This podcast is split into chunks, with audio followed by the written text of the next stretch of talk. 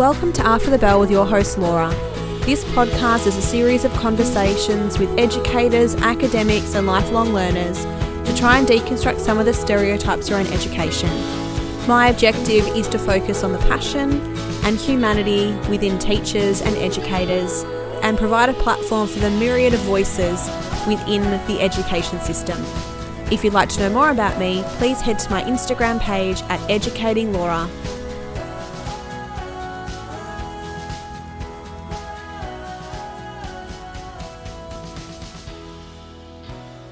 Hi everyone, thank you so much for deciding to spend some time with me today.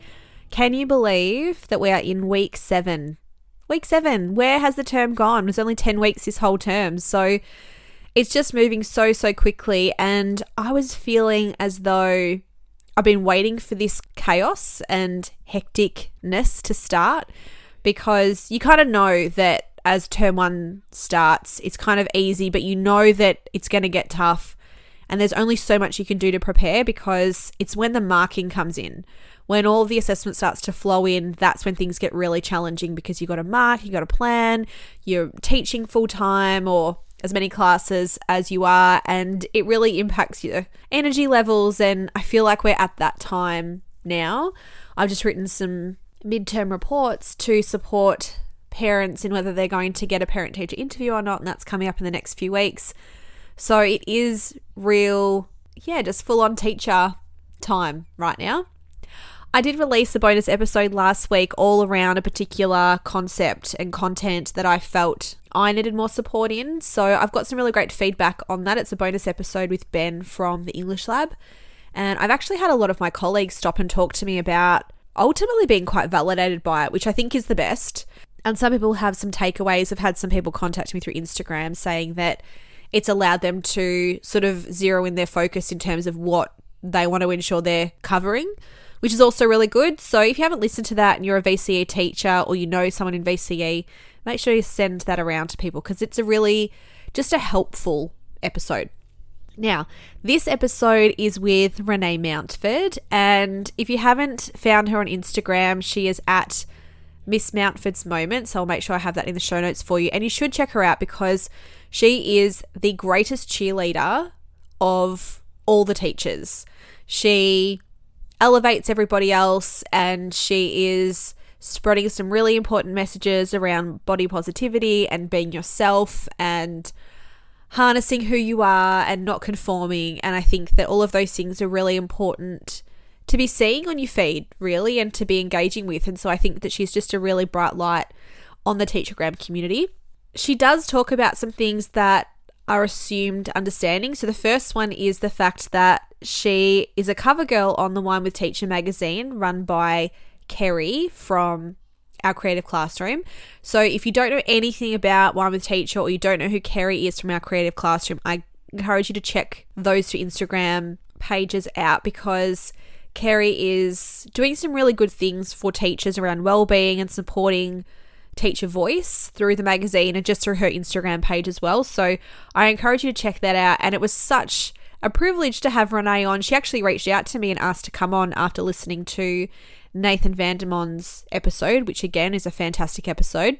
And so I was really humbled because she has done the Wine with Teacher podcast, which is a fantastic podcast. And I don't know, I think I was maybe a bit intimidated to reach out to her because I thought, well, she's already getting so much notoriety from Kerry. And it was just really lovely to know that she was happy to sort of spread her message beyond that. And I think that that's something that I'm really appreciating with the online community that there are so many platforms in which to spread your message. And I'm happy to be one of them. I'm really proud to be one of them, actually. The other thing that I wanted to acknowledge too is the fact that she is very passionate around Indigenous education and supporting the truth around our Australian history. And she does ask me about things that I'm doing. And I mention curriculum that is currently in at my school. And I do not want to take credit for that because the choices to embed a lot of the Indigenous curriculum that we are currently studying was not my choice. I'm really excited about it, but it was done prior to me coming into the school. So, not so much that's not my choice, like I love it, but I can't take credit for it. it was other teachers' work and they were the ones pushing for much more Indigenous curriculum. So love it, but definitely cannot take credit for it. Renee is also very vulnerable about childhood traumas and how that has informed her teaching. And I've tried to, I guess, normalize a lot of those issues because I think that they're important. And so much of what we experience, I think, really informs the adults that we become and also the advocates that we become because when we experience something, it means that we have just that much more credibility in talking about those things and in supporting people that are going through the same things. So I'm really excited that she is so open, so vulnerable, and so passionate around education. So I'm sure that you'll love this episode. Here's Renee. Hello, Renee. I'm so excited to have you on the podcast. How are you? I'm awesome, Laura. How are you doing? I know it's lockdown 3.0. You've, you've moved past that. Yes, thank goodness. And I realized how anxious I was because in lockdowns one and two last year in Melbourne, the goalposts were constantly changing. And so when we went into lockdown for five days, I didn't realize how much I didn't trust that it would only be five days. Last time it went from days to months. So I understand your skepticism. Mm. Totally. Yeah. I would love to give you an opportunity to begin the podcast in a way that's incredibly important to you. If I can hand you the mic. Thank you. I always really love to start my Mondays with an acknowledgement of country. I try to embed it in my mornings routine for the role as well, but I just wanted to start this podcast with you acknowledging the traditional custodians of the land on which we're speaking on today. It's also the land that I work and live in, and that's Yuin country. And I'd also like to pay my respects to elders, past, present, emerging, and also extend that to any Indigenous people listening to this podcast. And I'd also just like to acknowledge NAIDOC Week is coming up. I know in term two. I love the theme and I like to embed it throughout my teaching, and it's caring for country this year. So I love looking after country and I always embed that with my kids. And yeah, I just wanted to know do you know what country you're on and do you how do you care for country? Yes, yeah, so I'm on Bunurong land, and as somebody slightly older than you, Renee, a lot of my own Australian history was actually devoid of much of Australian, I'm sorry, Aboriginal culture. And so I am trying to get a couple of Indigenous individuals onto the podcast to sort of dispel oh, wow. some of those, yeah. you know, misconceptions and ignorant belief systems that have certainly been embedded in me in my growing up that I want to sort of move away from. And I love the fact that at school currently, too, we're trying to encourage much more Indigenous literature. So we've just got as part of our comparative. So we were doing, always doing um, American, you know, civil rights stuff. So we were doing Remember the Titans, and now we're doing comparative between that and Freedom Ride, which I think is really important. And I can see so much more rich Indigenous language like poetry. At the moment, the outdoor ed department are getting an Indigenous artist to come in, and they've got a whole outdoor area because I do outdoor education. Yay! yeah, Indigenous art into the school, and I just think much more awareness even for myself and for kids to see me learning with them. I think I'm absolutely not an expert and I will put my hand up to that, but I'm really, really committed to growing and learning as much as I can. That's awesome, especially making those connections because I'm at a school where I'm not from that area. Mm-hmm. I am literally an hour away, so I don't have those connections and I've had to really foster that. So by having those connections, people actually coming and, and doing those things at your school is really important. And to keep those partnerships going, it takes a lot of time, a lot of trust. And I totally get that because we have a dark history in Australia. And I was like you too. I had no idea. I was so naive in primary school, even in high school.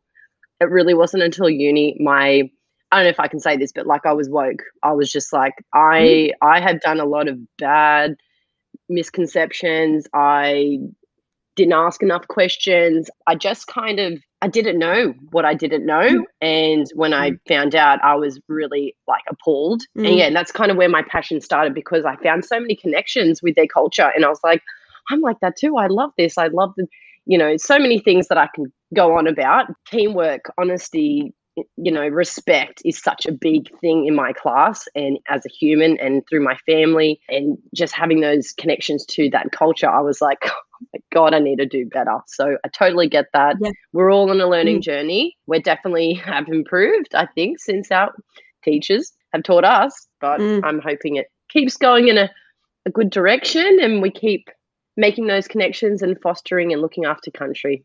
And do you feel it was that kind of realization that there was a whole element of your history and understanding about your country that you thought, I should have known this earlier? So, is that something that kind of spurred on the commitment to you into bringing that into your classroom for your students so they didn't have Yeah. that time where they didn't know? Yeah, I was I was actually quite frustrated that I got a glossy version of our history Yeah. or bells didn't ring that it was such a horrible mistreatment of the Torres Strait Islander cultures is just as much as Aboriginal cultures. When I start to really talk about it with my kids, they understand and I really try to emphasize I didn't get taught this. This is not the truth I knew.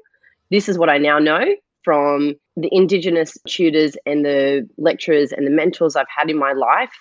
And I want to make sure I right those wrongs and I make sure you actually know the truth and make your own decision. But I need to give you the honesty that I wish I had. Yeah. Let's talk about you as a student, Renee. Oh, speaking of- How of, were you as a student?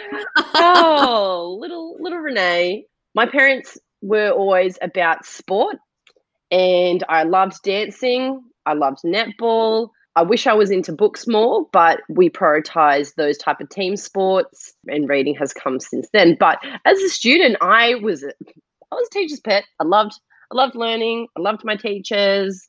I just loved everything. I wanted to sit in those chairs one day, those comfy teacher chairs. yeah. Yeah, I loved high Yep. school, but I didn't lots of things as well. Mainly, I had a lot of troubles in my primary school days, and then it moved into my dancing, and then it moved into high school, and that was a lot of bullying. I was on the Wine with Teacher podcast, and I kind of glossed over it only because it strikes a nerve still. Yeah. I recently had to deal with a couple of, well, an incident really at my school, and it really Mm. triggered me. Even before this podcast, when you said, Do you mind speaking about it?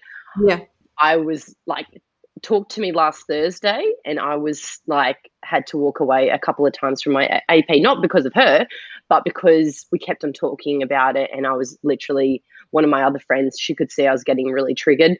It just because the Yeah. situation that was happening was something that happened to me. And what the teacher was saying was exactly what I was going through that she was not doing for these students. So, yeah, it was one of those things where I was like, oh man, why do we always come back to those heavy, raw emotions that I think sometimes we think we're past? Yeah. and because I haven't really talked about it until, you know, I guess last year and this year, and also teaching the grade that where I was affected, where it started in year five. Grade five. Yeah. So this is stage three. Is that right? Stage three in New South Wales? Yeah, stage three, I understand. There's, it's all different each state and territory. For New South Wales, stage three is year 5 Mhm. and six, and we have composite classes. I I enjoy composite classes. I just there's so many pros Yeah. for it. There are cons, but anyway, we won't get into that right now. But yeah, year five, year five, it started with pettiness with the girls, and I thought I had friends, and they were not my friends, and Mm, and then it became the parents got involved and my mum like she she's like a defender. She Yeah. i don't know i I guess most mums are but she was just like ready. She was on a mission. As soon as she saw me crying coming to the car one day and she just like stormed back into school she's like close the doors don't get out and i was like oh my god like Yeah. just bawling yes. the parent appro- approached me about a bullying thing, thinking I was bullying her daughter when it was actually the other way around, um, which really Yeah. affected me because she then got a citizenship award in year six, and I was just like in assembly, like I'm about Oh, to cry, like It's tough. so. Yeah, so it must be the lack of justice and truth in that situation and yeah. feeling as though you are so misrepresented in that moment. Yeah. And as a kid, that's very hard to rectify, I think. Looking back at it now, uh, I think it came down to no offense to male teachers, but if you're not a woman, you sometimes don't really get the whole, or a girl, you don't get the whole picture. It was a male teacher that had, he was awesome. I really loved him. But it wasn't until I had a female teacher in year six and at the end of year five that took over from him that the light bulbs went on on those teachers' mm. minds that, oh, it's actually not to do with Renee, it's to do with XYZ. And mm. it, that was that was my saving grace in year six when I was split from those girls and yeah it ended up being something that they saw what was going on deeper than what i guess the male glance was. But also not hearing both sides of the story not bringing it in. It was two against one. It was what i said against those two. And and it yeah it kind of felt like when that was happening at school i was like oh my gosh this is happening again but not me. And i'm like it needs to be worked out. But it was the best thing that happened at school it was rectified. My principal's brought in. We wrote a contract up with all all parties involved. I was there. We've been recently checking in, and it's been really good. There's been some hard truths that some of the the students have been learning, and yeah, I'm I'm mm. I'm trying to take the emotion out of it. And I, I said that to my AP. I've just said I don't know what to do when I'm getting emotionally involved. So I'm just going to take mm. a step back and then let me know where to go from here my belief, and it's come later in life. You know, I sound like I'm an 80, but look, you know what I mean? Like with some experience, I believe that the, the things that we emotionally connect to allow us to be better advocates for those things. And so I mm. think, Renee, without you having experienced that, perhaps this situation would never be seen from both sides. Perhaps you would never have yeah. pushed and fought for something that allowed for clarity and truth to come out and to actually support every side because I tend to see too that bullies are victims in their own ways too and we often don't get to that place either. Mm. And I talked about in I think it was my first podcast of this year I talked about having a similar situation in grade 4 so it's stage 2 for you and I was told that I wasn't allowed to play with this group of girls who I was hanging out with for 3 days. Mm. And I believe that they're my friends, same sort of thing. And I did what I was told for three days. And I believe that that's was I don't I don't even know what I thought. I think I was I was younger too, so I'm not quite sure if I understood the way the social element really worked. But I was a very passive kid and I was like, okay, yep, no problem. So for three days I played by myself. I didn't even ask to hang out with anybody else because I was like, yep, okay, oh. this is what I'm doing for three days. And the fourth day I went back to play with them. And this girl said to me, No, another day. You're not coming to play with us again. And I kicked her because I was just I did everything you said. I, I don't know what what do you mean? Well, of course, how does that make me look, right? I yeah. physically accosted this girl and so I look like the bully. She was ultimately being a bully, but the backstory to her was that her parents are going through a breakup that I didn't know about. Mm. So there were so many layers to that situation. And I had, it just so happened I was the same as you. I connected to my grade four teacher because she actually moved into my street and saw me playing with the other kids and realized that how I was at school mm. was not how I was at home. And it was that belief and understanding in that person really seeing me that shifted everything. So wow, that is actually really cool that that happened to you. So look at that. Yeah. yeah. What is it? They happen through us. They don't happen to us. They happen through us. Yeah. So oh look, looking back for sure, horrible mm. time, but it made me the person I am today, and the stuff that I really push in my class you know, about being mm. kind, speaking with kindness. If that's unkind, think harder. I don't like the phrase, if you can't say something nice, don't say something yes. else at all. I like to say, if you can't say something nice, think harder. Mm. Because there's always something. Mm. And I think if people also don't realize like you're saying there's there's bigger things going on in their world it's usually a projection yeah. of what's going on either at home or what they're going through. it's definitely happened. I've definitely seen it with other students I've taught as well. You know, understanding why that particular student is doing X, Y, Z to few, you know, students, and it just makes sense. But I, when it's yeah, like a constant, something needs to be addressed, and yeah, I'm a very passionate. I tell that to my kids. I'd be very vulnerable with them. I have in the past read my article to them. I haven't yet this year. I haven't found the moment where I feel like you guys need to listen to this Mm-hmm. because I think at the start of the term, I think we're still getting to know each other. I don't Yeah. want to. I want them to understand boundaries with me because they've half of them have t- um, I've taught before, Okay. so they're like, "Oh, fun, Miss Mountford." I'm like, I get that totally, but there's a time and a place, and you, need to understand that I'm here to teach you. I'm your teacher. I will nurture you. So we're we're working out the the line at the moment. So I will show them, yeah, my article and and read it to them because they have seen it when they've walked past the staff room. It's like blown up on this on the fridge. One of the staff members popped it up, yeah. so they're always wondering why I'm on the fridge. Um, Oh, why you're a cover girl? Wine Let's, let's not. It's, it's not just an article that's in a fridge. You are like on the Uh, cover, Renee. just no, yeah, just that cover. Nah, it's uh, yeah, I'm, I'm, I can, I can get a little bit like, oh, it's just a little cover, like bit humble, but um, yeah, big deal, big deal, yeah, especially from what I'm talking about and what we're, yeah, we've been talking about regarding bullying and, Yeah. you know, loving, you know, who I am through what I was bullied about. I, yeah, come like full circle. It's really nice. Can I ask what was it that you were bullied for? Was it physical appearance? Because I know that that's something that is very important to you to really harness and take control and take ownership over what you look like. Was that something that was a target for you, or were there other things? Yeah, so five six was about girls, you know, mm-hmm. just being catty and all that. It wasn't until high school, you know, we are going into puberty and all that. I was always really subconscious of my body in particular ways when you just are. And but it was actually a group of boys. Ah, There's about three of them. They would be in my class quite often, and they would really put me down a lot about my nose and my legs. And they are definitely features I've always found to be my flaw. And I know now it's not it's it's part of me and you know I I love them myself for them. But yeah, at the time I I you can't hide. You can't hide it. You can't put makeup over it yes.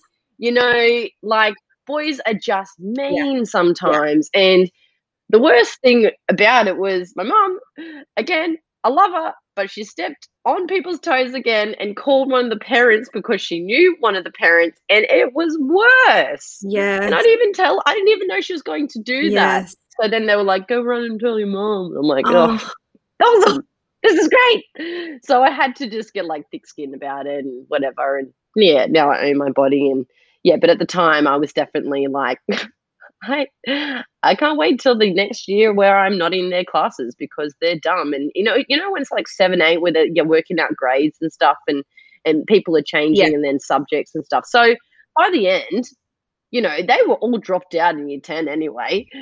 again, I think the only people really that do that and put somebody else down is somebody that needs to elevate themselves because there's some sort of Mm. insecurity themselves. I mean, again, at 14 and 13, has it's very hard to have those conversations and to really step back and analyze the situation. It's very hard. But, you know, for me, carrying that shame of, of feeling like I was a victim to being bullied, what did that say? And I had that real shame of what did that mean about me?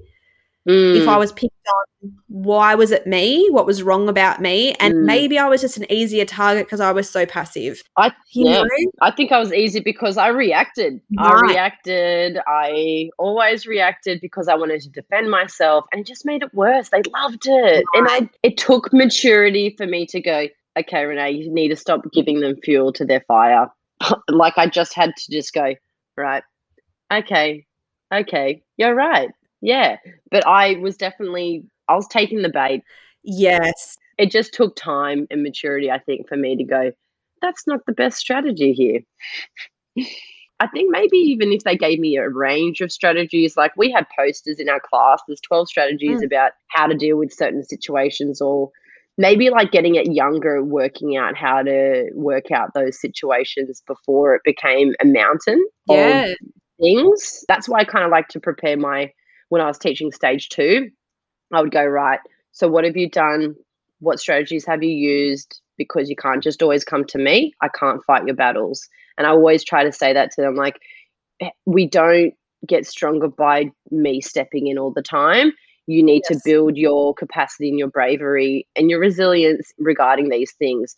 And then I kind of give them perspective. I'm like, blah, blah, could be jealous of you, or maybe you need to watch what tone you're using, or be a bit more self aware of your own actions. And I kind of like to bring it down when they're younger before it elevates to high school. So maybe yeah. that would have been good. Yeah, maybe fostering those strategies earlier. I think that's a really great point. I think that ultimately the real crux of primary education is to have that really good understanding of literacy and numeracy. But the less academic things to me are almost mm. more important. Like, as you said, ability to self regulate, ability to have self awareness, to reflect on your behavior, to work out perhaps when you get triggered, how to calm mm. yourself down in those situations, to ask for support in look, this is how I'm feeling. I'm not comfortable with it. And create, as you say, like a contract with an educator. Mm. Having those really self aware conversations, I think, in a way, put them in better stead because the numeracy and literacy that's we can we can kind of work on that. But mm. those sorts of yeah personal moral and yeah self-aware strategies i think are really really important at primary school. Oh majorly. That's like one of the reasons why i wanted to become a primary teacher is i had so many things i had learned in my life and i was like i really need to impart this knowledge and this you know what i learned in my my time to these kids because it's not about the ac- academic side. Like you just said it's so much more and teachers are so much more than what they were back in the day. They were mm. not as well i well to me i don't feel like they were as nurturing and really got to the crux of your issues or what's going on. They were kind of like you'll be right sort it out. Mm. bare minimum stuff from what my memory is yeah they knew what i did on weekends i did some sport blah blah blah so it was but they didn't really prepare me with some of the skills I and, and strategies I really love teaching in my class. Like we always talk about emotional um, regulation. I like to use calm down tools or focus tools because there's so much. I don't know. I feel like kids they're just always wanting to move. They're just a bit. Mm. Basic word is fidgety, but it's it's way more than that. Yeah. As well as knowing what strategies they can use when they don't know how to ask for help. That's a big one in my class. Is a bit of a shame, bit of shame and a bit of embarrassment when they're unsure about things. So we kind of bring out non-verbal cues. Okay. Either that or like cards. So I try to use a va- variations of strategies. So we've also goal set for the term now with all my kids. I give them a well, I don't give them. We say, let's do an English, maths, and personal goal. And a personal goal is usually mm-hmm. a value in our class that I feel like they need to work on. We usually come to the same point, and it's usually if it's to do with bravery, it's like use a variations of ways to ask for help.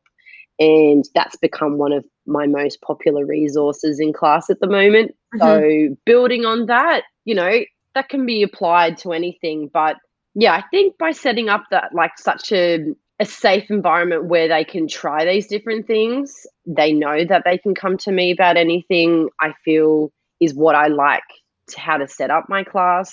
Know that everyone's on their own learning journey. Everyone comes in at different points, and that's okay. But we need to all be growing in some form. And I usually put, get them to, yeah, like opt into their learning. Are you opting in? Are you opting out? Because if you're opting out, you need to figure out how you're going to opt back in or or tell me the reason do you need time out let's figure out what what the barrier is here because well-being i always address well-being before they can learn anything if they're mm. heightened got to figure out why did you learn all of these sorts of things at university or is this much no. more of a definitely not yeah okay so where are you uh, I just you creating these things from? Yeah, look, uni is an interesting one. Loved it for its mm. practical, definitely. I was one of the lucky ones where we got to have prac every year. In our first year, Mhm. definitely our second, third, and our internship year at my uni. I did a four year degree. And best thing, I didn't just start there though. I was a mature age, so I did a couple of things beforehand, which I wrote in my little interview, my my um magazine article. But yeah, pretty much when I got into my degree of my dreams, it was not until I went on to prac that I saw things happening in the classroom that I thought, oh, that will pre- be pretty good. And like, you know, the I saw like the zones of regulation. I did hear about Yeah. the zone of proximal development with like Vygotsky, but like I've never really used that. that that's Okay. like gradual release stuff that no one really talks about. I haven't talked about that in like six years. Yeah. Yeah. But yeah, a lot of things I've learnt through, yeah, my prac. But I also feel like I've learnt so much from the teacher teachergram. I Mm. have so many things in my collections under all different categories. One of them is self regulation, one of them is about behavior management, one of them's about, oh, they have all the KLAs as well. But I learned so much just from, you know, seeing what other teachers do in their classrooms. And I kind of picked up on a few things, you know, found businesses that have certain things like the Calm Down Kit that I've Yes. really been I will link that in the show notes. yeah, the- amazing. The calm classrooms, Yeah. totally. Get onto that. That's been really Yes. helpful my class. I set that up every year. It's been a big deal, especially with my boys. I'm quite boy heavy this year, and a lot of them. It's not that they don't know how to self regulate. They they just they no they don't they don't. They like to just walk around. They don't know what they're doing. As I say, I've got to give it a name. I was like, choose a strategy, choose a tool, and then let's go. But yeah, like I yeah It's so funny that you say that.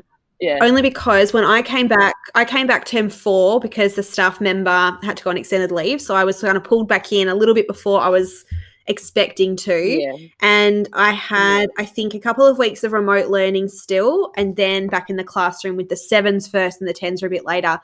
And the sevens, I talk about this on the podcast at some point, could not self regulate. Mm. Could not. They came into a room at the start of the day and the boys were fidgeting. They were Yeah. elbowing each other. They were kicking each other. They were standing up. And they weren't even, it was, they weren't rude. They'd say, Oh, I'm so sorry. And they'd sit back down. They literally could not sit still in a, in a seat. And I chatted to, her name's Meg Thompson. She's an American behavior consultant. I chatted to her. I said, What do I do? And she said, Give them some options you Mm. know, because I've literally never had this in class before at high school. Most of the time, they're pretty good. I only have them for 45 minutes to an hour and a half at a time. So, in that time, it's okay. Mm. They couldn't do it. So, I had to get them up sprinting first thing. And a couple of girls didn't want to do it, and that was fine. And they had a chat and sort of debriefed about how they'd gone in remote learning. And the rest of them ran around the oval like I've never seen it. They but they needed to. The energy had to move out of their bodies, otherwise they could not sit still. And that was a really huge learning curve for me. The assumption that if you're in a classroom, you just sit, because I'd never really had that before. And there's so much that we have to do now with, especially in Melbourne, coming off this huge remote learning. I mean, six months of their year was remote Mm. They need so much support. And I know that the government are bringing in huge tutoring programs to help with the academia. But as you say, nothing's going to happen unless those kids feel nurtured and comfortable and looked after in terms of their mental health and their well-being. Yeah, hundred percent. If I I have a couple of students that do actually have ADHD and they are medicated, but I can't be saying to every fidgeter that that's that's their solution because you know Yeah. it does calm those ones down, but for medical reasons. But I have a class and funny that you say they're going to be running. I have been using Jamboard. It's like on G Suite, and I just get them to write a little post-it note reflection of the week on Friday, and a lot of them be like, "This method's awesome because we do so much sport," and I'm like. Yeah, because you guys need it. Like, I'm just giving them what I feel like they're going to Yes. need for them to calm down. Like, so after second break, I know they don't get as much as much time as first break. So I know that fitness is straight up what we do to get them back into the zone. We also do brain break at 10 a.m. to get them back into the zone. And it's usually like an exercise ball. Have you seen them like at Kmart? It's like a little dice and they roll it. And Yeah. a couple of my kids are like, all right, we've got to do 20 push ups. I'm like, sweet, you guys go for it. And it really gets them, you know, going. And then they're like so much more better, uh, so much more chill and, and better at regulating. Some of them have to stand. So I'm kind of thinking about bringing in like stand up desks again. Um, yeah, just being aware. It doesn't mean that I'm letting them do whatever they want. I'm just responding as to what their needs are at that time. And I found like, I don't know how to say it, but I know uh, a, a colleague of mine recently, she had to drop off some notes to the stage three classes. And she was like, yours was really settled, like really settled compared. And I was like, wow. Because at the time, I would have thought that would have been completely well not that but they all had their tools and i'm thinking oh maybe they're thinking that it, it looks like they're not doing much or whatever but they were like just in the zone with their things and just had the brain break and you can just feel the atmosphere of the classroom. They were just chill and settled and focused and there's got to be something to say that that stuff has to help them. 100% it does. yeah And I think too, we need to move away from this idea of what good learning looks like. mm, You know, the idea that kids sitting there all doing Yeah. the same work. same way mm. Maybe it doesn't. Maybe it looks Yeah. chaotic for a little Mm. while. That's okay. You know, and I had this conversation with the year sevens I taught last year, the ones that I had to work really hard with because they really, really struggled when they came back. And I was doing ancient China and I asked them what they knew about ancient China. And honestly, the comments were really, really Mm. ignorant about China Yeah. and Chinese culture. And so I thought, what I would like to do, they'd done a pretty big assessment task before I got there. I said, I just want to make you a bit more Mm. worldly and a little bit more kind and understanding of the different culture. Because if you don't know necessarily all about the dynasties, at least if you understand about Chinese culture, maybe that will allow you to have a bit more empathy. So I asked them to look into all the things that they didn't know. So things that they and that they wanted to know. So they each had different topics to look into. And those classes were chaos because they were all looking at different things. They all wanted to do it in different ways. I said they had to present back to the class. Some of them did treasure hunts around the school where they had different things they had to find with different oh clues. that's so cool yeah, some of them did Kahoots because they all love a Kahoot. Mhm. Um, some created like these 3D models that they talked about that people could sort of look at. And I said to them once, because I was actually getting really overwhelmed because so much noise. I said, guys, I don't know if anything's really happening here. And one of them said to me, This is the most work I've done all year because you're making me do it. You're making it about what I want to do. But it it really triggered me because I was walking around this loud, rambunctious room where if you'd walked in, it would have looked in a way like I didn't have control of it because everyone was off doing their Mm. own things.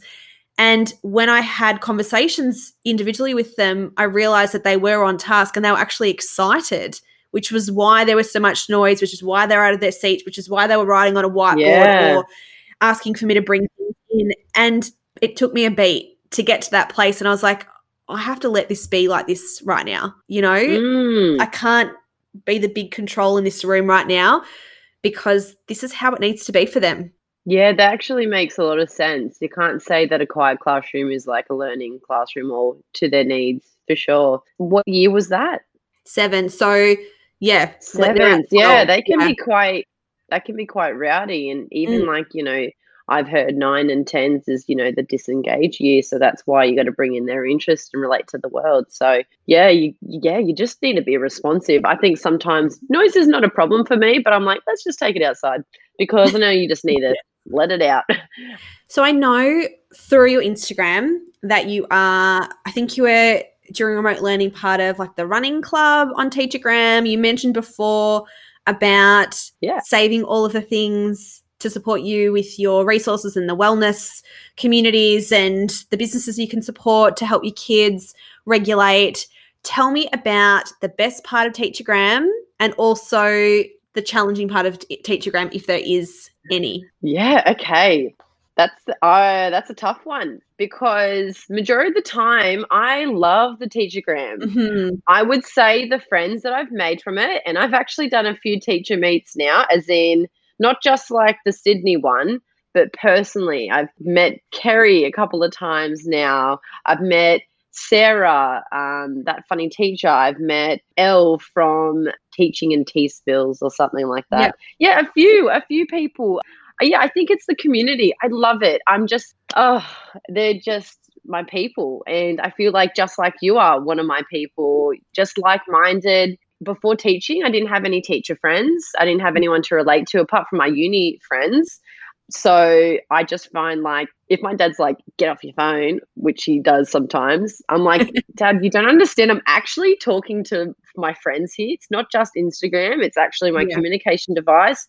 You're watching a video, I'm talking to my friends. So Mhm. I think sometimes people don't understand sometimes the teachergram world. A lot of my friends, I've introduced them to it and they just love it. They think it's the coolest thing and they can't believe how many thousand followers lots of my friends have and all that. And it's just such a, a crazy place if you don't know teaching. So that's definitely the like advantages and yeah, all the amazing people that I've met. Like the teaching tools is just and Holly Sanders are just the most generous people that I've also met, and same with Haley. I don't really collaborate much with businesses I don't find practical in the classroom. Yeah, I don't or like Mrs. Mrs. Eggers class. I think, you know, her teaching planner is another thing. But there's yeah, I don't buy into too many things unless I find it relevant. Same with Kerry when she makes all her amazing resources. I'm like first on it because I know she's done her research. Yeah. But if we had to go on the negative front, I think Mhm. it was, I think for me, sometimes I can get carried away and hours will go and I've been on my phone Okay. and I'm like, what have I done? So sometimes it can be a bit of a wormhole moment. Mm-hmm. And then I guess the other part, which I kind of checked myself this year, being a new stage and all, not teaching stage Okay. three before, I've been like, okay, there was that big, you would have seen it too. There was like a big conversation regarding people's classrooms and the aesthetics and the practicality and people finding it te- the teachergram very overwhelming. Yeah. And the Outback teacher, Rhiannon, another friend of mine, she kind of started that conversation because she's what I love about her is she's so outspoken and just says it how it is. Mhm. And I was like, well, I Mhm. can't, I, I'm, I connect to this. And obviously, so many more people did too. Yeah. Did, did you see that? I saw it, and it's so funny because it was certainly much more funneled towards the uh, primary, Primary. space. Yeah. I actually hadn't considered how much time a primary school teacher must spend in their holidays to set up their room because I just float around from space to space. So there's this part of me that's really jealous of the fact that you have the ability to set up a space that is yours that creates, you know, autonomy over it and also is practical and you would then create lessons that work within your space. So I love because literally year 7 science, I'm not in the same room and one of them's not even a science Mm, all over the place. And often, when I was That's chatting to Nathan Vandermont on his conversation too, he says, love him. "Yeah, he's. We will put all Big of his Instagram handles in the show notes. People can go and follow all these incredible educators. if you're not Sorry, already, Laura, you're gonna have lots of lots of No, that's- lots it's good, it's to good. type up. but he was saying in secondary, people don't take ownership over the space. Why would I put that kid's work up in that space? I don't know if I'm going to be in there next term. And so Yeah. I can see that real beautiful part of having ownership over a space, but I'd never really considered A, the work, but B, the cost of having some Mm. of those things. I'd never considered it. You don't even want to know how much money I spent in my first year of teaching. That's like Yeah. one hot tip I'd give any grad teacher or pre-service teacher is do not buy any furniture from IKEA yet. I, I- went ham on it. Wow. I came back from overseas. I did like a five week holiday and I was pumped. And mum picked me up from the airport and she was like, Do you want to go to IKEA? Because we already had that planned. And I was like, Yeah, let's go. Because I've already I already sold my classroom before school broke out. And I was just really had all these things in my head from Instagram that I wanted to do and replicate. And I didn't even think maybe the school would pay for that. Maybe Yeah. the school, maybe don't buy it yourself because that's out of your own pocket. So, and that was the whole thing that I kind of, it struck a, struck a, how do you say it? Struck a, co- a chord with me. Yeah, Yeah. there we go. I don't know. Teacher time. And I was like, yep, I need to stop spending so much money and I need to focus on what the kids need. I will say though, Laura, I'm very guilty the last holidays because it was a new classroom. I moved Yeah. classes for the first time in two years.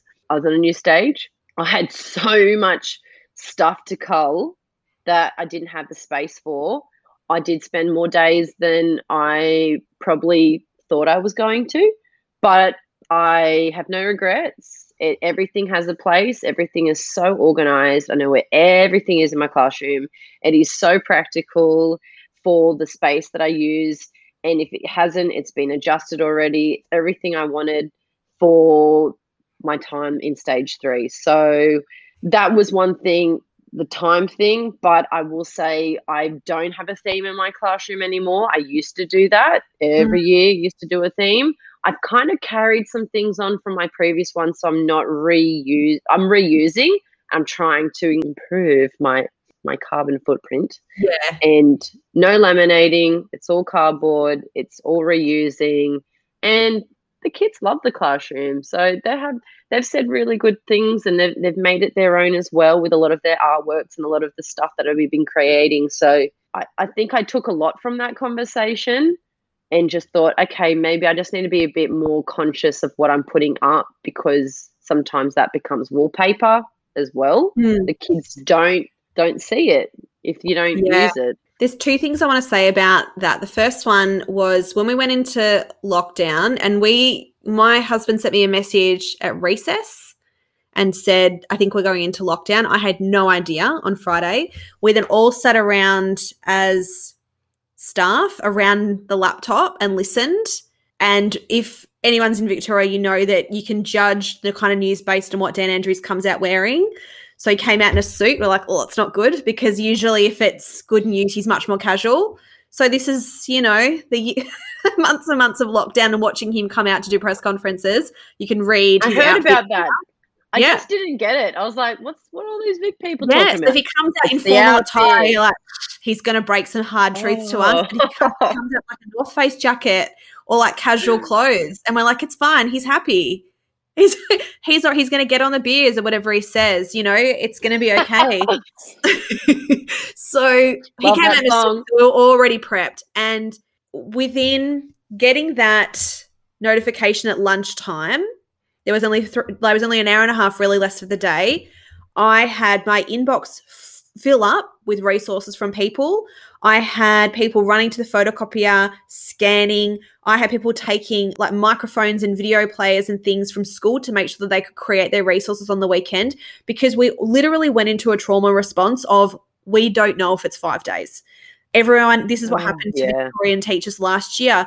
And some people, and I say this to you because I think if you need to spend time in your classroom to remove the anxiety for yourself, to make yourself feel comfortable Mm, and happy to start the year, I don't think anybody should have any judgment about that. It's when you say, Well, I spent five days in my classroom. Why haven't you done that? Well, that's the problem. yeah. And to be honest, I was actually super anxious. I had a Wi Fi meltdown one day in the remote learning. I literally had no Wi Fi for a whole day. I was like hotspotting from my phone. I finally got on my emails that day and I had 45 emails from staff pretty much with resources, which was incredibly generous, but so Mm. overwhelming because I That was would have been so overwhelming. Am I Oh, meant to be doing all of this stuff? What is going on? And so this is the hard part. The people that were creating those things were doing it with the best of intentions, hoping to take work off my plate and also to make themselves feel comfortable and prepared for whatever was coming. So I got that. But me on the other end going, oh my God, I haven't checked in for one whole day. And these are the emails I'm getting. So this is the thing. Like it's it's such a hard one. I would never say don't do that. If that's going to make you feel great, mm, but then I have to be secure in myself to know that I don't need to. You know, yeah, one thing to put out the definitely. people, but maybe that's what they need to do to feel secure. And maybe for me, I need to be okay with the fact that I'm not going to do that. Yeah, I think where you're coming from is that we are all on our own paths and we can't really sometimes we need to put those blinkers on and be like you know what this is what's working for me and if Mhm. that's what you want need to do that's good for you and Mm. i think as educators we can't carbon copy ourselves we're all different and that's just i guess as a human we're all different and that's what i love about the human race if if and that's one thing i did learn as well along the way is be myself and not be Mm. someone else. And yeah you just got to take what you need. Don't buy into the conversation if it's going to hurt you. Like i never announced it to anyone at school you know apart from safety i guess i you know told my parents. But i didn't announce that i was going in. It was at my own accord. And and, and a couple of days that i did there was like three or four of us. I'm like oh hello Yeah. everyone. Yes. we all seem to be wanting to go in at this time and we didn't an- arrange anything. It's what we needed at the time. Yes. it, it was nice. It was nice. It was impromptu but same with you like it doesn't mean that you need to respond to those emails. It doesn't mean you need to have that in your teaching. I think everyone just needs to remember that they need to be in their own lane and and just you know put an accelerator and just going towards their own journey. So yeah good for you. Well, look, I it came with acknowledging that I was triggered by it first, Renee. oh. But the other thing I wanted to ask you was when people come to your page, what are you hoping that they get from Miss Mountford's moments? What are you hoping that your audience can take away? What is it that you're trying? Because I mean, ultimately, you create a classroom and now you've created a community online. So, what is that community for you? What do you want it to be about? You know, I try. I used to think about planning certain posts. Mhm. I used to be like, okay, so I did a bit of a, a colorful one. Maybe I'll do a just of oh, like me, the and then grid. I used to think about the grid. grid? I used to think about the grid. I've never thought about the grid. I had I didn't know what a grid was when I first got on there. I actually googled it. Somebody Ooh. made some comment about the no, but you know and I was what? like, "What's the grid?" But you know what? Yeah, it's if someone screenshots what it, what does it look Yeah. like? And I must say, I never really look at it like some people. Oh my gosh, I've seen some pages and it's like immaculate, and I'm like, that is not my life. I'm sorry, I can't put that out there. Usually, I I just go with what am I doing right now? What have I been doing in class? What's what's real?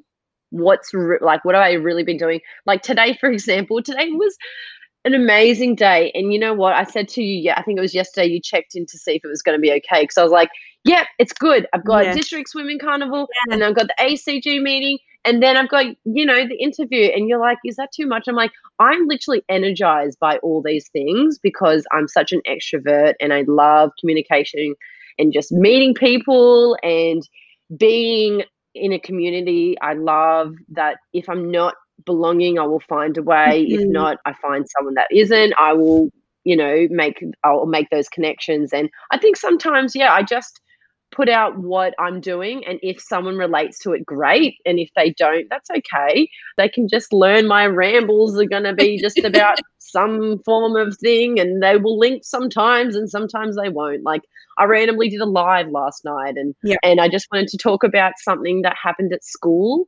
regarding some rumors some students spread and Hmm. and I just wanted to address that. And so, what ended up happening? One of my students was kind of having a bit of a conversation in our line before going in after second break, and she kind of said, "No, she didn't." And I was like, "What's going on, girls?" And they're like, "Are you pregnant?" And I was like, mm. "What?" Sorry, where? What's your source? Where? Where has this come from? Anyway, ended up. I gave him a bit of a blast about you can't comment on a woman's body, you can't comment on their age. It's just certain things. I obviously you don't know about that, and you don't understand why. And there's complexities about this issue, but probably not the best time to go into it while we're about to do some more learning. So we'll talk about this tomorrow. And I addressed it this afternoon, and it ended up being a mishap. Someone said the wrong last name. Um, Um. another teacher is pregnant, and we all know that. Yeah. yeah, she's told people, and yeah. So I just said, do you know how that's really? And I love these teaching moments. Yes. I was like, this is three people. Now you've come to the fourth source. See how, you know, these these types of rumors go around. It's so easy. You need to actually get your sources right before you spread anything because now I'm feeling this way and I've had to talk to a whole group of people for no reason because you've started something that you've miscommunicated. And so that was my rant last night. And I, you know, mm-hmm. then kind of addressed it again today just because I had so many people. And that's what I'm saying about do I know what people want to see on my pages? I don't know. I just put it out there, and so many people responded about that happening to them and about, you know, things that's happening behind closed doors to them in regards to that issue. And, you know, I already had my own insecurities that they were kind of addressing unofficially that Yeah. they were blind to. And even when they, I asked them about it today, they're like, I didn't know, I didn't actually, like, they were all innocent. She was like, I didn't believe because you're skinny. And I was like, Oh. oh, thank you. I am. And I was like, I don't know if I believe that, but I'm, I am. And they were like, yeah, like, we didn't think it was you. And I was like, great, girls. Well, you know how this has been misconstrued construed now. And and I just kind of went on my high horse and I was like, oh, well, I'm skinny. Yeah. but it doesn't matter. Love my Yeah. body no matter what. Curves, all bloating, all whatever. I think, yeah, I just post now what feels right and what's Yeah. happening at the time. And some people will connect and some won't. And yeah, I've kind of stopped looking at the grid. I don't really post quotes unless it really calls to me. But most of it is, yeah. I don't know. What about you? Do you? I know you like to do a lot of um your upcoming po- uh, your podcast, and that's why I know to go go on to so many. I'm like parents, keys in classroom. I've got the engi- the edge the um engineer um engineer ones coming. Obviously, Miss Yeah. Mountford's moments. Probably Yeah. won't listen to that one. She'll just be rambling. No, no. It's look, it's you know what? It's really lovely is that we're having such a well-rounded conversation, and that's why I love the conversations because I learn something from everybody that comes on. We don't all see it the same way, even if we're in the same roles, and so I've always loved That's nice. and every single conversation I've learned, even something about myself that I'm like, oh yeah, that's I do think like that, or I maybe I don't think like that, and that's why. And so it's really it's great for me. I mean, I think for me at the moment, I do have a conversation coming up with her name's Shan from Teach and Change Lives. I think that's her. Yep, yep. I, I know that Yeah. handle. Yes, handle. Thank you. That was what I was. This is what I mean. Yeah. I'm like, what's a group?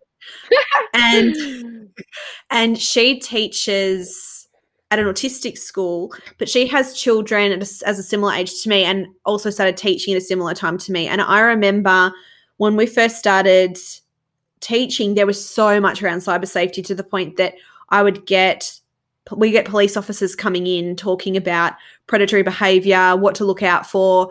And I remember having a conversation with one of the students about privacy. And Instagram wasn't a thing, to be honest. It was Facebook. So when I started teaching in 08 and the i that's when the iPhone came out.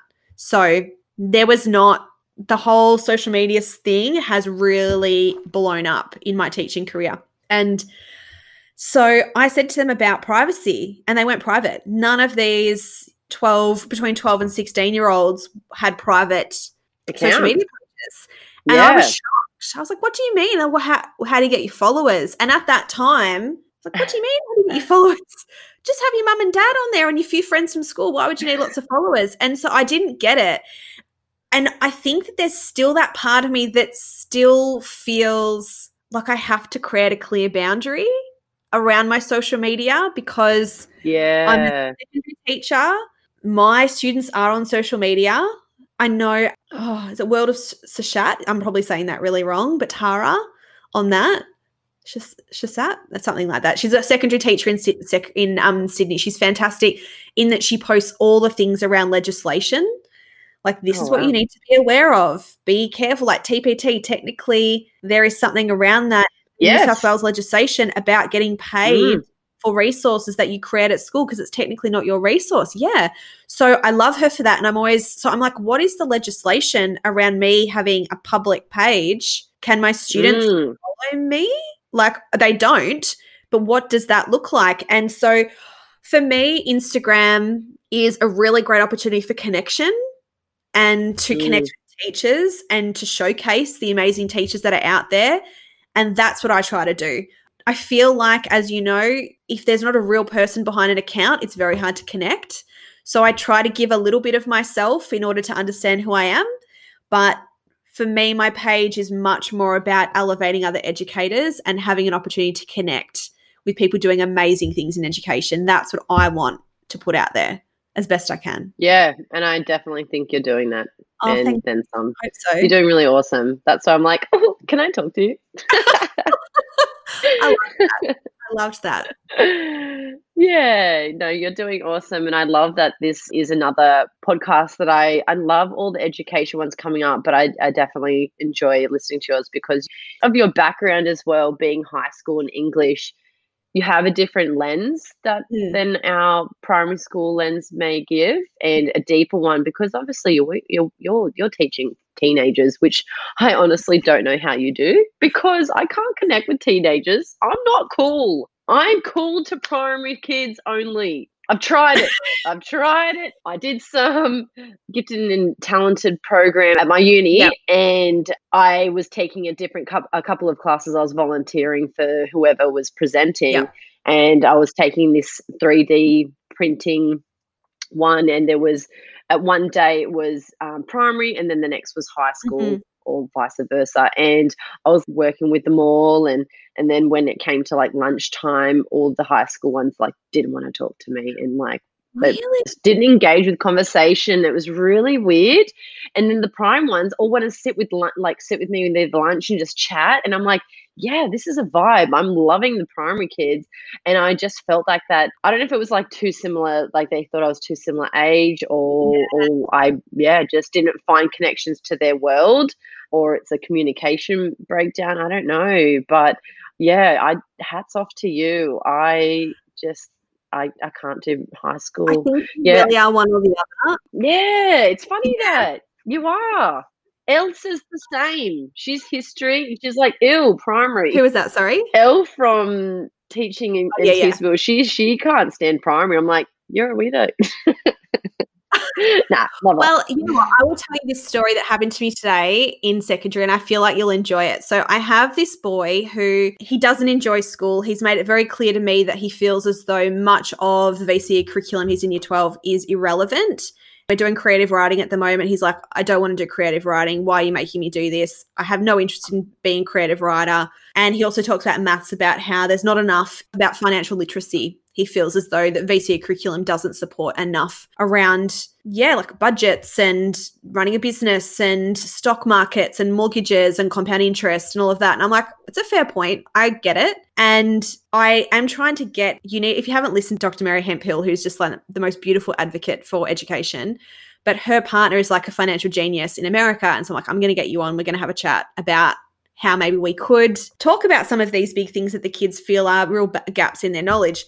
And so I asked him to write some questions for me, and he did. Anyway, today we're talking about creative writing. I was chatting to his friend, and he just made this snide comment about how school sucks. And it was kind of one of those she he knew I could hear it, but made it like it was under his breath. Do you know what I mean? And I said to him, Mhm. mate, you are doing this to me deliberately. You make these little like side comments to me. I appreciate that you find that there are flaws in the system. I'm not going to sit here and tell you that that's not the case because I'd be lying to you. Of course there are. There there is curriculum that is mandated from a government body that I have very little control over. I get that. But I feel as though you're just taking advantage of the fact that I talk to you and then you just have more underhanded comments. And I said, Do you do this with anybody else, any other teachers? And his mate sat next to him and he said, You never do this to anybody else. You only do this to you. to me. And his friend said, But I think it's because you allow for a conversation, you allow us to be heard, you allow for, you know, the pros and the cons. You don't just shut it down, you allow for, yeah, a, a conversation to be steered in some way. Mean, that's the English partner p- part of me anyway. That's the natural thing for me to do. Where he said a lot of teachers get defensive about their role and don't say that, you know. And I said, look, I'm not the system. I'm a teacher. If you said I suck, that's a different story. That's not okay. But I can understand how there are issues for you in education. And it boiled down to this boy not knowing what he wants to do. He doesn't know what he wants to do. And he said, and everyone's gearing up to university and to find a university place. And I really don't know what I want to do. And it's so hard to be motivated when I don't know what part of the curriculum is going to be relevant to me. I just know what I'm not interested in. But maybe I need to do it. And it's really confusing.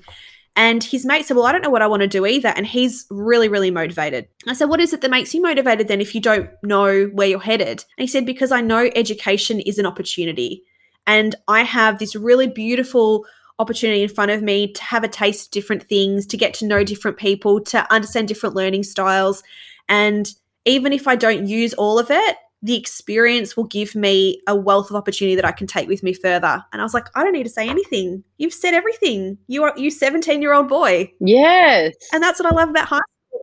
Yeah. Those epiphany moments, I would say, yeah, stage three has those. Wow. It's nice that he knows what he doesn't want to do. But I think sometimes what you just said, I relate to. Like, I don't know if I feed into the conversation, but I do feel like some of my students in the past, where I've seen other teachers shut things down, I kind of give it a bit of airspace to kind of be like, so why, like, tell me a bit more about why you think like that. And I find it kind of just deepens our relationship in the classroom. So then they kind of like, oh, yeah, I feel like I, that person listens to me.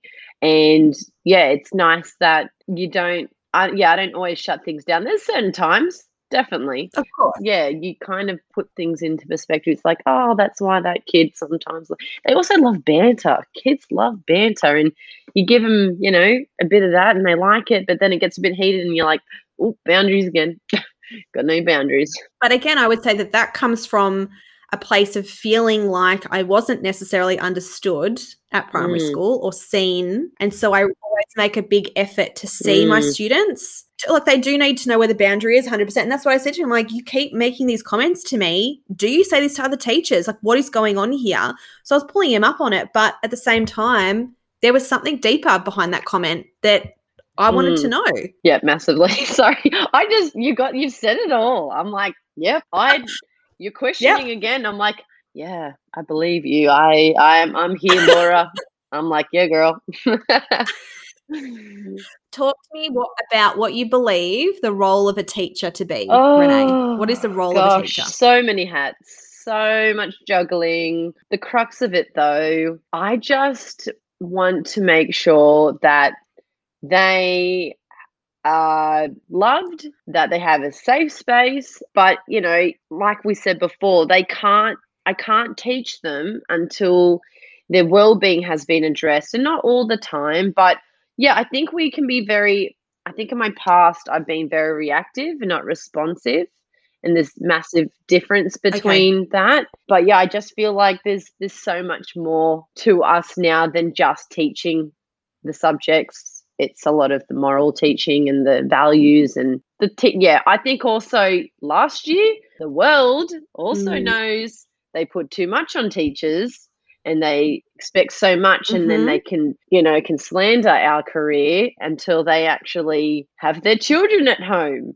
and they can't look after two of them and we have a class of how many um, and we still do it with great ease sometimes difficulty but Mm. but I, I wouldn't change it for the world. That was one of the things that i loved about teaching is i could do my creative arts. I can create costumes which i was originally doing fashion design. I can play whatever sport and look like an absolute legend because i'm like 20 years older than them and have all the skills and i can be the best oz tagger in the class because yeah i love Yeah. to get amongst it and i think i like to show that to the kids that you got to get gritty and yeah there's just so many things where i just i can be so many personalities of myself in my teaching and i just think we are so lucky to have those so many roles well at least i see that in what i bring to primary you know everyone can be different and everyone has their things but i feel like i always loved primary education and i feel like Mm. yeah, it's so much more when you get to be who you want to be. Like, I could still have blonde hair and still do all my Kappa stuff, but it's not as fun if you're not your true self. So tell me about the blue and now peach hair. How was that received at school? How was that received by your students? Because some schools, I would say, would have big issues if their students turned up with peach or blue hair. So how does that work? Because for you, that, is, that seems to be a real authentic expression of yourself. So how does that fit with the authoritative part of school? Yeah, I've had a couple of students have their hair dyed a, a crazy color, mainly blue. I like to talk to them about being themselves, whatever her color that is. Mind you, I'm in a public school, so it is okay. But I always say to them, Okay. you need to remember that there is some people you need to speak to. So I always made sure I I spoke to my principal. I even told him about my change of peach hair, and he nearly gave it away to the staff. And I was like, "No, I told you. I'm letting you know because I went blue, and I told you about blue. Please don't reveal my hair color when I just want everyone to just yeah." So one of the main reasons why I wanted to go to peach. Well, I knew I wanted to go new color, new year. I wanted a new vibe, only because I actually felt so comfortable being blue. I was like, I'm in my comfort zone again Mhm. and I'm so comfortable being here Mhm. and I don't like to be in my comfort zone for long. I like to be in my stretch zone. I don't know when I Mhm. decided that. I think it was like high school. I was like, "Ooh, I like to feel a bit like I'm challenged my, challenging myself." But yeah, the the blue was mainly Mm. honestly being an indecisive person. I'd like to be very an- analytic analyt oh gosh, analytical and I like to have many reasons why I do things. Okay. Mainly, it was that I wanted Yeah. to increase participation in sport at my school, and I knew that one way I was going to do that is through representing my house and be like, "Please go win!" uh." And it always gets a roll up with the kids, and so it was an easy transition because I saw Yeah. a, su- a few, you know, other people that are celebrities. They had different color hair. Lady Gaga is one of my biggest idols, and she she had rocked blue hair and she just looked incredible. And anyway, I just thought, I think this is just a no brainer. We'll see how long it goes. And it just happened to be for two years. And it's been a beautiful journey. And I think Yeah, right. since being on the magazine, it was a big deal. I only talked to a couple of people about my thoughts of changing a different hair color because I was the cover girl and I was blue. It was like, this Yeah. was my identity. People knew me as the blue hair teacher. And I was like, I'm not always going to be this. And I'm like, I don't know if I kind of shot myself in the foot with that identity. I don't know. Um, that's why I never changed my handle because I'm still last name still Mountford, and I just wanted to make sure that you know no matter what hair color, I'm still going to be me and I'm still going to be authentic. And I think my fashion stuff as well. I, I would see my clothes and be like, oh, I'm seeing a lot of peach, and I'm kind of forecasting a lot of peach is happening in the fashion design world, and it's really coming up. And I was Yeah. like, oh, this could be like a fresh new color. And randomly, randomly, I had this mop that was on my dad's boat, and it was literally this color. And I was like, oh, and I literally put it on once, and I was like, oh, what does this look like? And I was just being a complete idiot. I hope that you have a picture of you wearing that mop. I do. I do. I'll, post I'll that, Renee. it. Yes, I'll post and be like, "Oh, before it became real." Yeah. it was hilarious, and I was like, "I actually don't mind that." Yeah, and that's where it first started. And I was Yeah. like, "You know what? I'm gonna go peach." And like, who doesn't love a peach? There's so many cool puns. Peachy keen, Yeah. you know, just peachy. Everyone's happy, you know. It's just such a happy color, and I always talk about the color wheel to my kids because they have no knowledge of color, Mhm. and I go, "What's blue opposite the color wheel?" And they have no idea. It's like an orangey color. Yeah. It's pretty much this. Yeah. So I even got them. It's like near our in our wet room. I had even stuff on the wall. It's like all the color theory up there, and they didn't even know about it. I was like, right, go to the wet room, look at the color, color theory, and they're like, the what and the where. So they learnt real quickly, and a couple of them kept on saying, "Your hair's red." I'm like, "You've got basic color knowledge. It's not red." And I put like a red container literally two days ago. My boys, I was so frustrated with them. I was like, I'm not red. And I put the red container next to my head and they're like, Oh, I said, Is it red? And they were like, No, I'm like, You're basic. they're like, Basic color knowledge. I said, You come to me with a color tone and this is not, this is not red, guys. Anyway, it was a lot of fun. They, we got all heated and then I was like, All right, let's go read. no, I think we went out for fitness after that. I think we need a fitness running. You know what I love about that though is that idea of being scared to change your hair color because of what identified you from other people. yeah. And I think I've had so many conversations with people about, especially at high school, because I think that's the time that you start to fit a box. Are you the arty Mm. kid? Are you the sporty kid? Are you the kid that wags school? Are you the kid that has all the stationery? Like you start to really find a niche for yourself. And I think that by saying to your class, I can redefine myself at any time. Just because I'm known as Yeah. teacher doesn't mean I have to be that for you. And my vibe's changing. I'm completely on a different playing field right now. And I'm just going to create an identity that makes sense to me. You'll get on board when you're ready, but I'm really happy with this. And I think that's a huge teaching moment. Yeah, you know what? Some people were really holding back. They were like, "Oh, I don't know. I think you should have blue." And I was like, "What is this really about?" Like, and I think I like put this on a, a story. I was like, "I'm just like a phoenix rising from the ashes." I don't even know. I think Serena from the right classroom was just like, "Ah!" Yeah. because I don't know. I was just talking smack, but anyway, and I was just like, I can evolve anytime I want, and I don't feel like I don't feel like a certain hair color will define my being. And you know, now people are like, "What color next?" And I'm like, "Whoa, whoa, whoa." I'll do it on my own time, and I don't know Yeah. stuff. Yeah, I'll just do it as it flows, as it, fe- it it feels right. And at the moment, this is what I'm going with. I'd never really said to myself, I'm going to be blue for two years. I never said that. I never knew what blue I was going to be when I got to the hairdressers. Yeah. And my hairdresser, hats off to her. I would, I gave her crazy stuff all the time, and she'd be like, "Cool, let's do it." But she was always like, "All right, let's go." And so it's really nice that I have people around me that kind of just believe of my vision Yeah. there's a, a lovely line and people don't know your mission if they don't know your vision so they can't make judgment if they don't know what you're doing and that's not for everyone to know Yeah. I think it's a really beautiful, very visual teaching moment. I really like it. yeah Yeah. What thanks. Are some of the biggest lessons that you have ever learnt in life, Renee? oh well pretty much that. Being true to myself and i know you you're going to love this laura. I've been listening to the audiobook of glennon doyle oh, Untamed. I love her so much. i know you love glennon I too. i've been listening.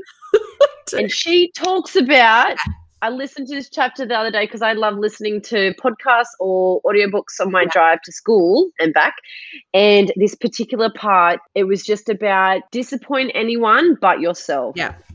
if you disappoint yourself you need to rectify that or you've done wrong by yourself pretty much you're the one who lives in your skin who you're with who you'll be with for forever if you're not happy with what you you are inside and out that's where you need to start it's you know the whole love yourself before you love someone else Mm. I did so much of that. It's been a very long journey, and that's you know why I use the analogy of you know this is the last thing you see. People are always wondering about my hair. It's like well, I've done a lot, a lot of soul searching, a lot of growing, and being comfortable in my skin, and it's taken forever. But it, I wouldn't change that journey for the world, and I wouldn't change how I've done it ever.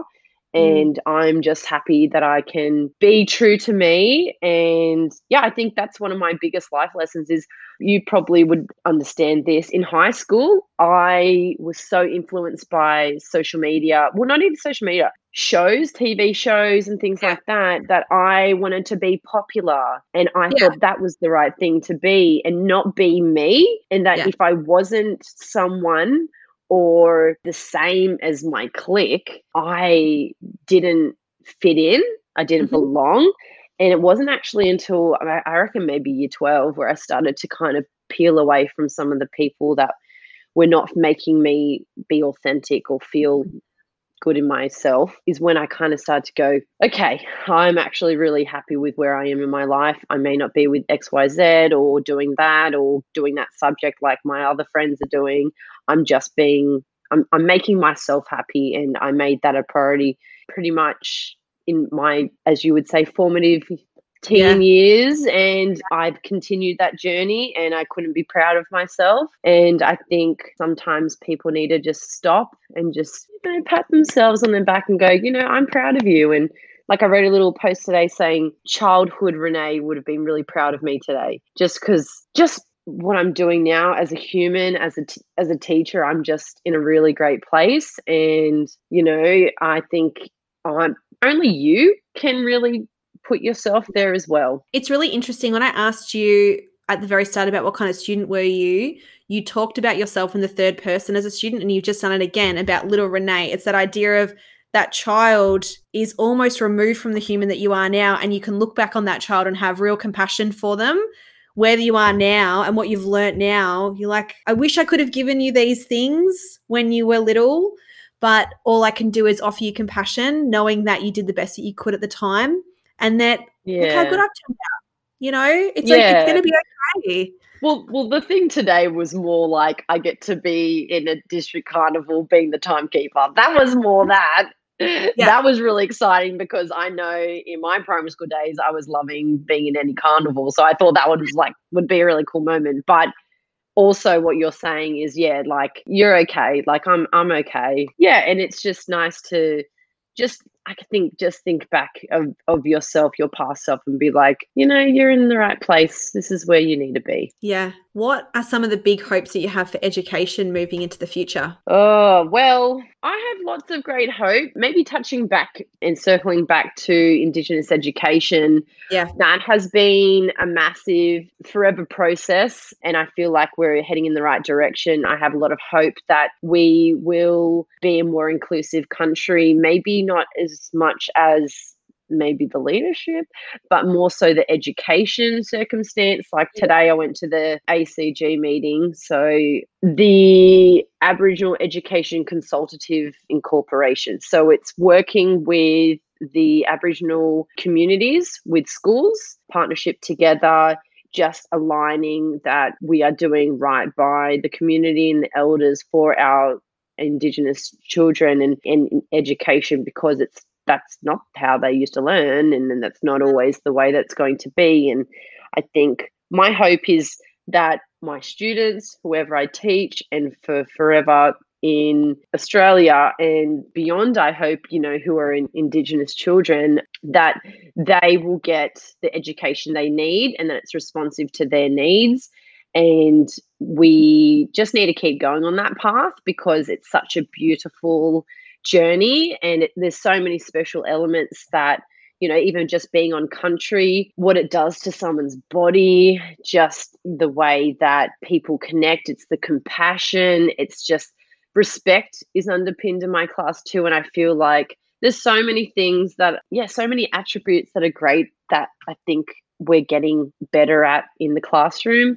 and even my mm. the colleagues i work with are being more open and building their confidence because it you know there was a breakdown for a while i think that no one felt confident to teach indigenous Definitely. perspectives and i mm. think there still is and i'm just really blessed and you know you know shout out to Macca and stevie and all you know uncle max and all the aunties that i've met along the way from my uni they they really taught me what respect was and I was not at the start. I was very ignorant and mm. I learned so many hard lessons and I wouldn't have it any way, other way. But I think those lessons have helped me transfer that into my class, into my teaching, and, and passing that knowledge on to my staff as well.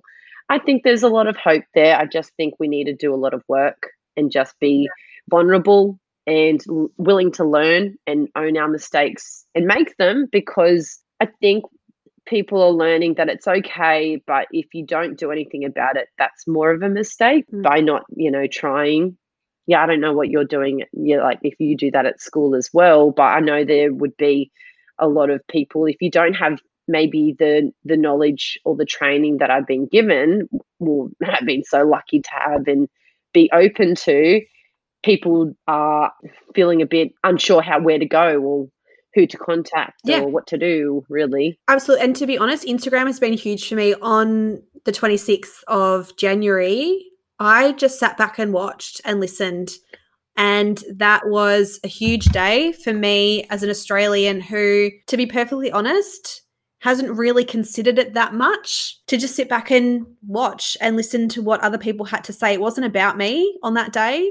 And I think that mm. the beautiful thing about that day was on Instagram, at least, the advocacy for many of the really important voices out there that then allowed me to follow so many different people to get different perspectives. As I said, I'm now trying to get somebody on the podcast to have a conversation that I that I found through yeah. that day and what was what was coming up. And that's awesome. I, I mean, ultimately, the Black Lives Matter black squares. That's where it kind of started, where let's vacate the stage for a little bit. Yep. Share the mic was a big thing for me as yeah. well. I, you know, still wanted to kind of take part, and that was going to happen. But you know, sometimes life gets in the way of of people, and that's okay. But that was such a big thing. I just so much enjoyed that. I followed. I still follow so many people's journeys through Yeah. that. Even podcasts that you know I've been really enjoying when they do lives as well. And Yeah. even some of the contemporary indigenous artists i've really have enjoyed that part of instagram as well. Gosh it's mm. been it's been a big couple of years that i've seen so many awesome accounts like you were saying. And you know i'm always just so open and just love reading any of their posts and just watching that stuff because sometimes that's great pd too just there because it's coming from them it's not from us. Yeah. I think that the hard part sometimes is having a mirror held up to you and knowing that something that is now said is perhaps something you've done in your past or said in your past or thought in your past. And I think you can either hold the shame of that or you can let that be in the past and step forward and realize that, okay, I'm not going to make that same mistake again or I'm going to step in a direction. And look, to be honest, again, it comes with maturity that I, at one stage, probably would have been too embarrassed to say that I didn't know and that I was ignorant and just not say anything because that's more comfortable. But I think 2020, if I got anything out of 2020, it was that growth comes from discomfort. Yes. I read a book last year and it was called Conf- um, Confidence is Uncomfortable. And there's a massive line Yeah. in that. And it's be comfortable with being uncomfortable. And, And we don't like do we? We don't like. You might like it, Renee. Oh, you I seem like love be it. I love it. I I'm know. I like I'm- being a bit wriggly. Oh, I'm such an introvert. I, oh, I'm such. Well, there you go. For me, but I'm that girl's really- like, I don't know. And then they're like, oh, thank God, because we didn't know either. And I'm like, I'll be that silly one. That was me at uni. I don't know, guys. Is anyone else? that's what you need to have. You, you need to have Yeah. those people who who kind of break the silence, break the shame, break the discomfort to say, okay, we are actually all in this same place. If we want to get there, what's the process? Because we can either sit here and be mm. uncomfortable and say nothing, or we can actually get to the place that we want to go. And I think I just think that 2020 did as much. I don't want to live it again. I really don't. Oh, as a Melbourne no. but But so many silver linings. Yeah. come out of that time. I think. Yeah. 100%. I remember listening to your One with Teacher podcast, and I want to end it on this as maybe uh, I don't know if you've come to any kind of realization, but in your first, you're in your fourth year now, aren't you, teaching? Yes, I am. Good listening. I remember in your conversation, you talked about how much you were doing in those first couple Oh. of years, all the extracurricular things. And I could hear Kerry saying, So, Stop. how was that going for your well being? So, as someone who I've spoken about this before. I remember I was doing production, I was assistant science coordinator, I had two year 12 classes, I had five different classes I was teaching. I never had a double up. And I got to my fifth year, I'm sure, and I was reading off a PowerPoint, and I hate doing that. And I remember looking at the kids saying, Does this make any sense? Do I am I making sense to you? And they said, No, yeah, no, you're okay. And I said, I'm so tired and I'm so sorry. I don't feel like I'm doing a very good job. And that year, I went into my AP and said, I've got to, I can't do this again. I have to change my year. My year has to be different because I was just doing too much. And I realized that I wasn't doing a good job at any of it. And I'm wondering if you had that realization, if you're able to juggle it better, what has fourth year looked like for you? Because it seemed like a big couple of years. I honestly didn't even know how I did it. I, I think about my first year and I was like, whoa, I did so much and I was so naive to, I just wanted to do it all, as um, you would have heard. So we've done the roles and responsibilities. And even with, you know, COVID last year, I hardly did anything. And it was so Yeah. lovely. But I, obviously it was a different type because COVID had its own extremities and mm.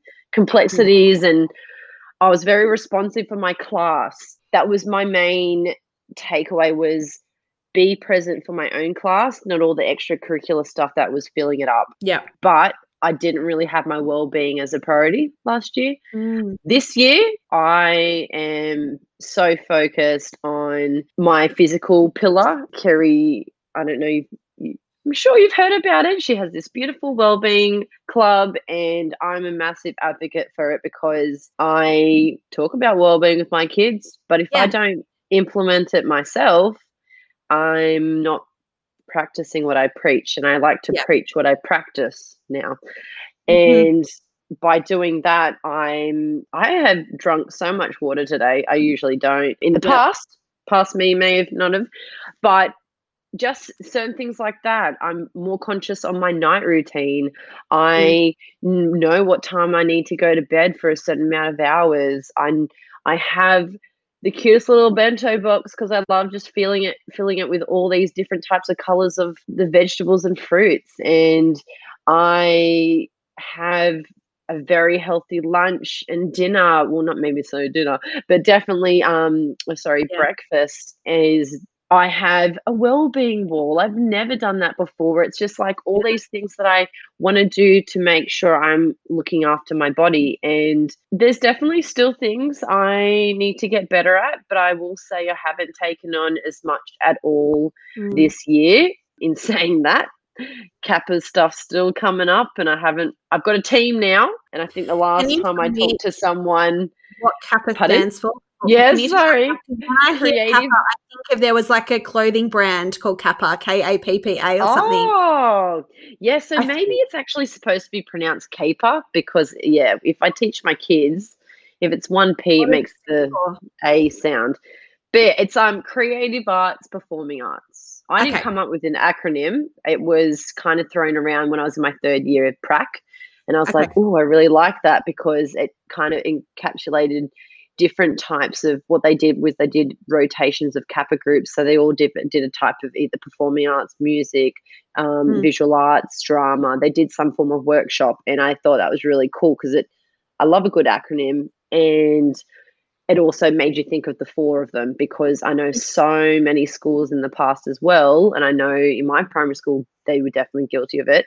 Visual arts used to be the main thing. Yeah. drama hardly did it and everyone was embarrassed to do it. So by year seven, everyone didn't really want to do it because they didn't know how Mm. to do it and they weren't comfortable. Dance was also something that hasn't been done well in primary school when I was my age. You know, he he'll Mhm. tell you polka, what is that? No, do they know what movements? Do they know rhythm? Do you know how to, you know, that could go on forever about dance Yeah.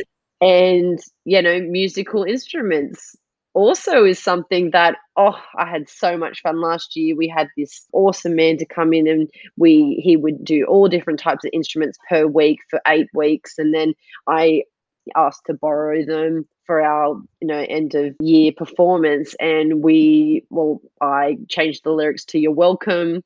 It was about our school about being mm-hmm. brave. And yeah the lyrics were just like so cool. It was who survived through learning from home? Yes it was us kids. And it was just like Yeah. oh so cool.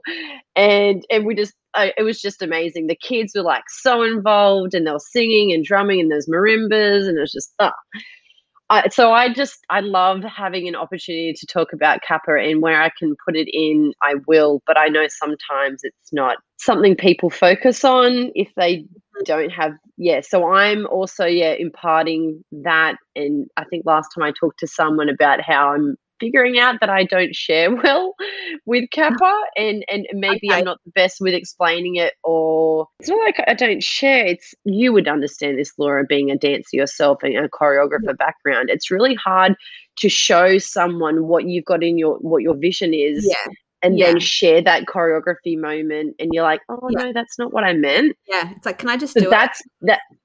You're like, oh, yeah, that's good, but I actually meant this. Yeah, and you're like, oh, you might as well just choreograph it, right?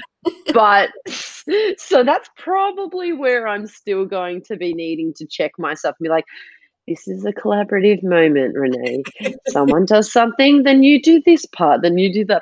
So, you know, I will be not, I'll be doing CAPA. I'm not doing all the sports that I was doing in my previous years. Principal's doing some of it as well as other teachers. And I'm just looking after my class, my class and CAPA. Um, I am on a team like everyone's on a team, and that's Mhm. that's fair enough. And that is um quality teaching rounds. Yep. So something that I'm quite familiar with anyway, because, you know, if you're going to observe, well, we, we've done four years of observations being at uni. Yeah. And also, another thing that I love to do in school as well, and that's, you know, based on our values of our schools, I always like to, you know, talk about those. And one of them is bravery. And I love to be the advocate for bravery and, and demonstrate that as often as I can. And hence, probably why I do a lot of this stuff is and bravery actually color coded all the values and bravery was blue. So at a lot of the time i was like what what? I'd point to my hair and be like what learner value are we this week guys? And they're like blue. So i kind of don't know how i'm going to do that anymore. I do have wigs though for any carnival. I bought three different blue wigs so i'm ready to go for any other carnival. Yeah. um yeah so in in in summary in a long-winded summary i am looking after me as a human first teacher second now But again, it sounds like the things that you're putting your hand up for are the things that really fill up your cup. Do you know what I mean? The things that really make you and want to be part of school and it feels natural and easy Yeah, so I Yeah. think that that's the difference rather than taking everything on that maybe has a logistical element that is hard work for you. You're taking on the Mm. things that are exciting, and that's amazing. yeah thank you Well, I would love to say we knew this would be a long one, Renee, and it has not Oh. disappointed. I would like to sorry say thank guys you couple of so much for being no here. thank you it's been so lovely it's been so much fun Yeah, and to chat to you in real time, which is really sweet. I I always love that because I see, you know, the kind of fourth wall being broken after all those stories that I watch.